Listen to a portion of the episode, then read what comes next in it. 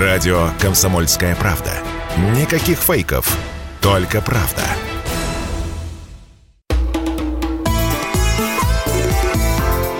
«Национальный вопрос» студии Андрей Баранов. И Елена Афонина. Первая тема. Уезжали львами, возвращаются мышами. А, мы а, обсудили. И вы знаете, что интересно? Вот в привязке к отдельно взятой стране, вот той же Латвии, куда убежала Чулпан да, Хаматова. Там, где Чулпан Хаматова сейчас витийствует по поводу того, что происходит. И говорит о том, что Украине, в России да. нет свободы слова. А, так вот, 13 э, марта в Латвии был сначала задержан на два дня, а потом арестован русскоязычный блогер, зовут его Кирилл Федоров, он специализируется на военной тематике, у него гражданство Латвии, вот, э, по двум статьям его арестовали за, значит, оправдание геноцида и военных э, преступлений на Украине, надо полагать, российской армии, естественно. Я так думаю, что многие, вот сейчас мы видим на телеканалах Соединенных Штатов выступают и говорят, что, в общем-то, э, украинские, украинская страна творит преступления ужасные, я думаю, они тоже в Латвию угодили бы сразу за решетку. Потому что там ничего э, не воспринимается, что идет в разрез с официальной политикой властей. Вот, пожалуйста. И 9 мая приближается, запретили э, латвийские власти проводить любые манифестации ближе, чем 200 метров к памятникам и монументам э, в честь воинов э, советских, э, значит, э, победивших фашизм, а знаменитый монумент на берегу Даугавы э, в этом году все-таки собираются снести окончательно. Видимо, будут какие-то провокации, чтобы поставить финальную жирную точку на истории Второй мировой войны. Не было никакого освобождения, э, значит, Советский Союз такой же поработитель, как и Германия, а то и хуже. Видимо, скоро будет э, уже, так сказать, не на одну доску ставить, а Германия будет превозносить, как цивилизованную Европу. Ну, примерно такие же процессы, как мы понимаем, идут в Грузии. Грузия, где, где 9 мая не хотят отмечать, давайте как весь цивилизованный э, значит, мир 8 Это вот буквально вчерашнее заявление грузинских оппозиционных парламентариев. Молдавии запретили георгиевскую ленточку, правда, там это не прокатило. А, буквально на днях в Кишиневе вышли тысячи людей с красными знаменами Победы, с георгиевскими ленточками, с российскими триколорами, протестуя против а, этих вот а, ограничений. Сейчас с нами на связи заведующий отделом Средней Азии и Казахстана Института стран СНГ, старший научный сотрудник Института Востоковедения Андрей Грозин. Андрей Валентинович, здравствуйте. Здравствуйте. И председатель Всероссийского конгресса, прошу прощения, а, Чуть позже мы к, этому, к этой теме вернемся. И а, политолог-эксперт по вопросам евразийских исследований Аслан Рубаев. Аслан Владимирович, здравствуйте. А, давайте я объясню, собственно, почему а, мы пригласили для участия в нашем эфире именно этих двух экспертов. Дело в том, что вот то, о чем сейчас Андрей Михайлович сказал, я имею в виду и Грузию, и Латвию, и даже в какой-то степени Молдавию, это то, что нас уже не удивляет. За все эти годы мы уже привыкли к тому, что бывшие республики Советского Союза, которые сделали свой выбор в сторону Запада, туда не просто дрейфуют, они туда уже настолько далеко отплыли от э, наших э, связей, что очередное ну, наступление на историческую общую память это уже не удивляет. Но э, давайте я просто вот сейчас, почему, собственно, мы взяли Среднюю Азию, объясню почему. Дело в том, что вот этот второй фронт против нашей страны, ну, я не знаю, может быть, для кого-то неожиданно, для кого-то ожидаемо, открыли и в Узбекистане, и в Казахстане.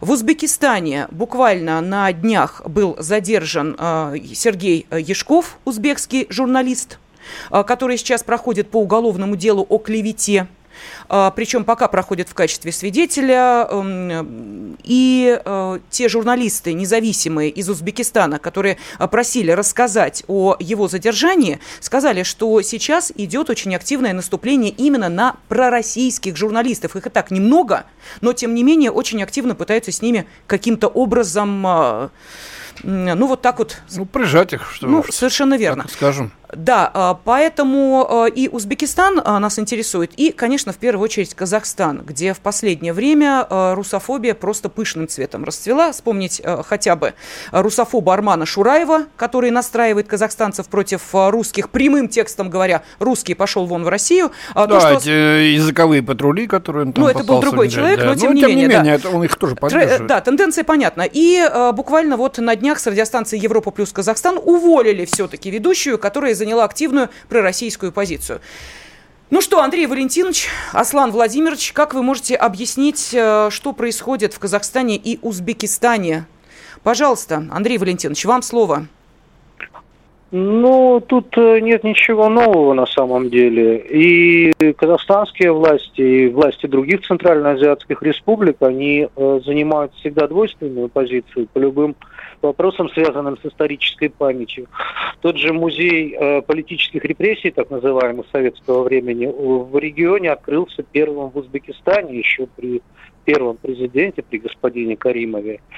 А, тема Голодомора, так называемого, который очень сильно раскручивается по похожим э, стандартам с украинским аналогом э, в Казахстане, это тоже тема еще предыдущего президентства. Э, то есть это не новость абсолютно никакая. Что-то подобное наблюдалось раньше. Сейчас просто это заметнее, потому что период, переживаемый и нашей страной, и этими республиками, он стал гораздо более, что называется, острым. И эти тенденции, которые, повторюсь еще раз, были давным-давно в этих государствах, они стали заметнее. А так ничего нового. Ну, посмотрите, ничего нового. Сейчас в Казахстане, э, я так понимаю, по представлению президента Такаева, готовится э, законопроект об ограничении э, деятельности российских СМИ. Вещание да? российских, российских каналов, телеканалов. Да. да. Именно с этого начинали когда-то прибалты. Давно уже, но начинали именно с этого. Во что это выродилось, сейчас мы знаем. Тотальный запрет и тотальное шельмование э, всего русского. Это раз. А теперь два. Вот давайте вспомним, что Казахстан на этой неделе официально сказал о том, что парад Победы проводиться не будет по экономическим причинам. Мол, лучше мы эти деньги на ремонт казарм и прочее, прочее. Вы знаете, вот в связке с этим я вспоминаю э, муниципальных депутатов Красносельского округа Москвы, э, которые тоже решили, что они не будут выделять деньги на мероприятия, посвященные э, Дню Победы. Это вот сейчас – и госпожа Котеночкина, против которой, между прочим, э, в московскую прокуратуру направляли э, материалы за ее высказывание, откровенно русофобскую позицию и поддержку Зеленского, когда она написала «Зеленский мой президент», здесь у нас в Москве, оказывается, тоже не надо проводить празднование ко Дню Победы, потому что на сэкономленные деньги мы лучше и так далее, и так далее. Где, казалось бы, да, проблема Казахстана и что у нас здесь происходит? Но ведь вещи одного порядка. И когда Казахстан после того, как с трехдневным да. визитом его посетила заместитель госсекретаря США по вопросам гражданской безопасности, демократии и прав человека ОРЗ, принимает такое решение. У нас возникают вопросы. Когда эм, приветствуется, что Казахстан поддерживает санкции против России и территориальную целостность Украины, говорит вот это вот гос, зам госсекретаря. У вас нет вопросов, Андрей Валентинович? У меня эти вопросы есть давным-давно уже. Я, собственно, из, из Казахстана эмигрировал в 1998 году. До этого я там учился и работал. Поэтому ситуацию я немножко представляю, э, что называется, изнутри. Вопросов у меня больше, больше, чем у вас, поверьте. Но, э, повторюсь еще раз, во-первых, все это не новости. Э, на, это, на эти языковые патрули стали обращать внимание только в прошлом году, потому что ну, проблема действительно достигла уже слишком больших размеров, и не замечать ее стало невозможно в том числе и в Москве. Но, с другой стороны, вот опять же я с вами соглашусь, если у нас есть такие госпожи Котеночкины, Кацы и прочие, чего ж мы требуем от казахов? Или от узбеков? Угу. Может быть, нам надо сначала с самими с собой разобраться? Одно а вот другому давайте... не мешает. В общем-то, честно говоря, когда помогают э, господину Такаеву справиться с событиями января месяца в Алмате, а то и, значит, в столице угу. могло тоже самое повториться, как-то очень быстро это забывается, вам не кажется? А давайте этот вопрос адресуем а, политологу Аслану э, Рубаеву, а то Аслан Владимирович нас э, слушает пока молча. Аслан Владимирович. Да-да-да. Да, ну, здравствуйте еще здравствуйте раз, еще раз. Андрей Михайлович. Да, пожалуйста. Да, ну, э, соглашусь с предыдущим коллегой. Дело в том, что, да, совершенно ничего нового. Наш МИД э, своей вот этой стратегией 20-летней просто приучили постсоветское пространство извините, грубо скажу, о том, что от договоренности с Россией можно вытирать ноги. Поэтому мы и видим, что замглавы администрации э, президента Казахстана Тиманов говорит, что мы не будем помогать России обходить санкции. Казахстан поддерживает ООН и все его резолюции, территориальную целостность Украины, и, естественно, не, не, признает, не признает Крым, и вообще они объявили о своей позиции. С другой стороны, опять же, в Казахстане еще в 90-е годы работал фонд Сороса «Открытое общество». Туда завозилась литература и выращивались целые поколения людей, которые, э, которым должно быть все русское, советское, отвратительное. Это такая была декоммунизация. Вот она прямым ходом сейчас шагает. Э, другое дело, я вот сейчас смотрю, э, смотрю то, что происходит в соцсетях. Ну, ни для кого не секрет, уже запрещенный террорист в Российской Федерации Дмитрий Гордон, который раз за разом делает ну, такие просто удивительные интервью с разными людьми. Э, если открыть комментарий, почитать, то там через раз практически пишут «Казахстан с вами, я из Казахстана, всей душой с Украиной, мы вас поддерживаем, Казахстан вас не бросит, прочь от русского мира» и так далее.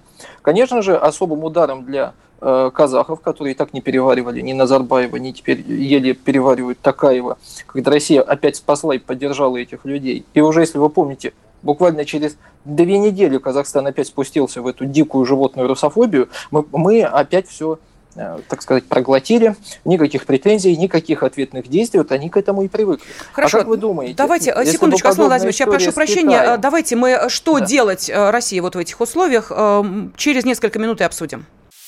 Радио «Комсомольская правда».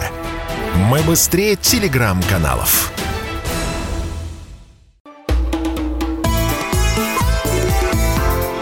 «Национальный вопрос»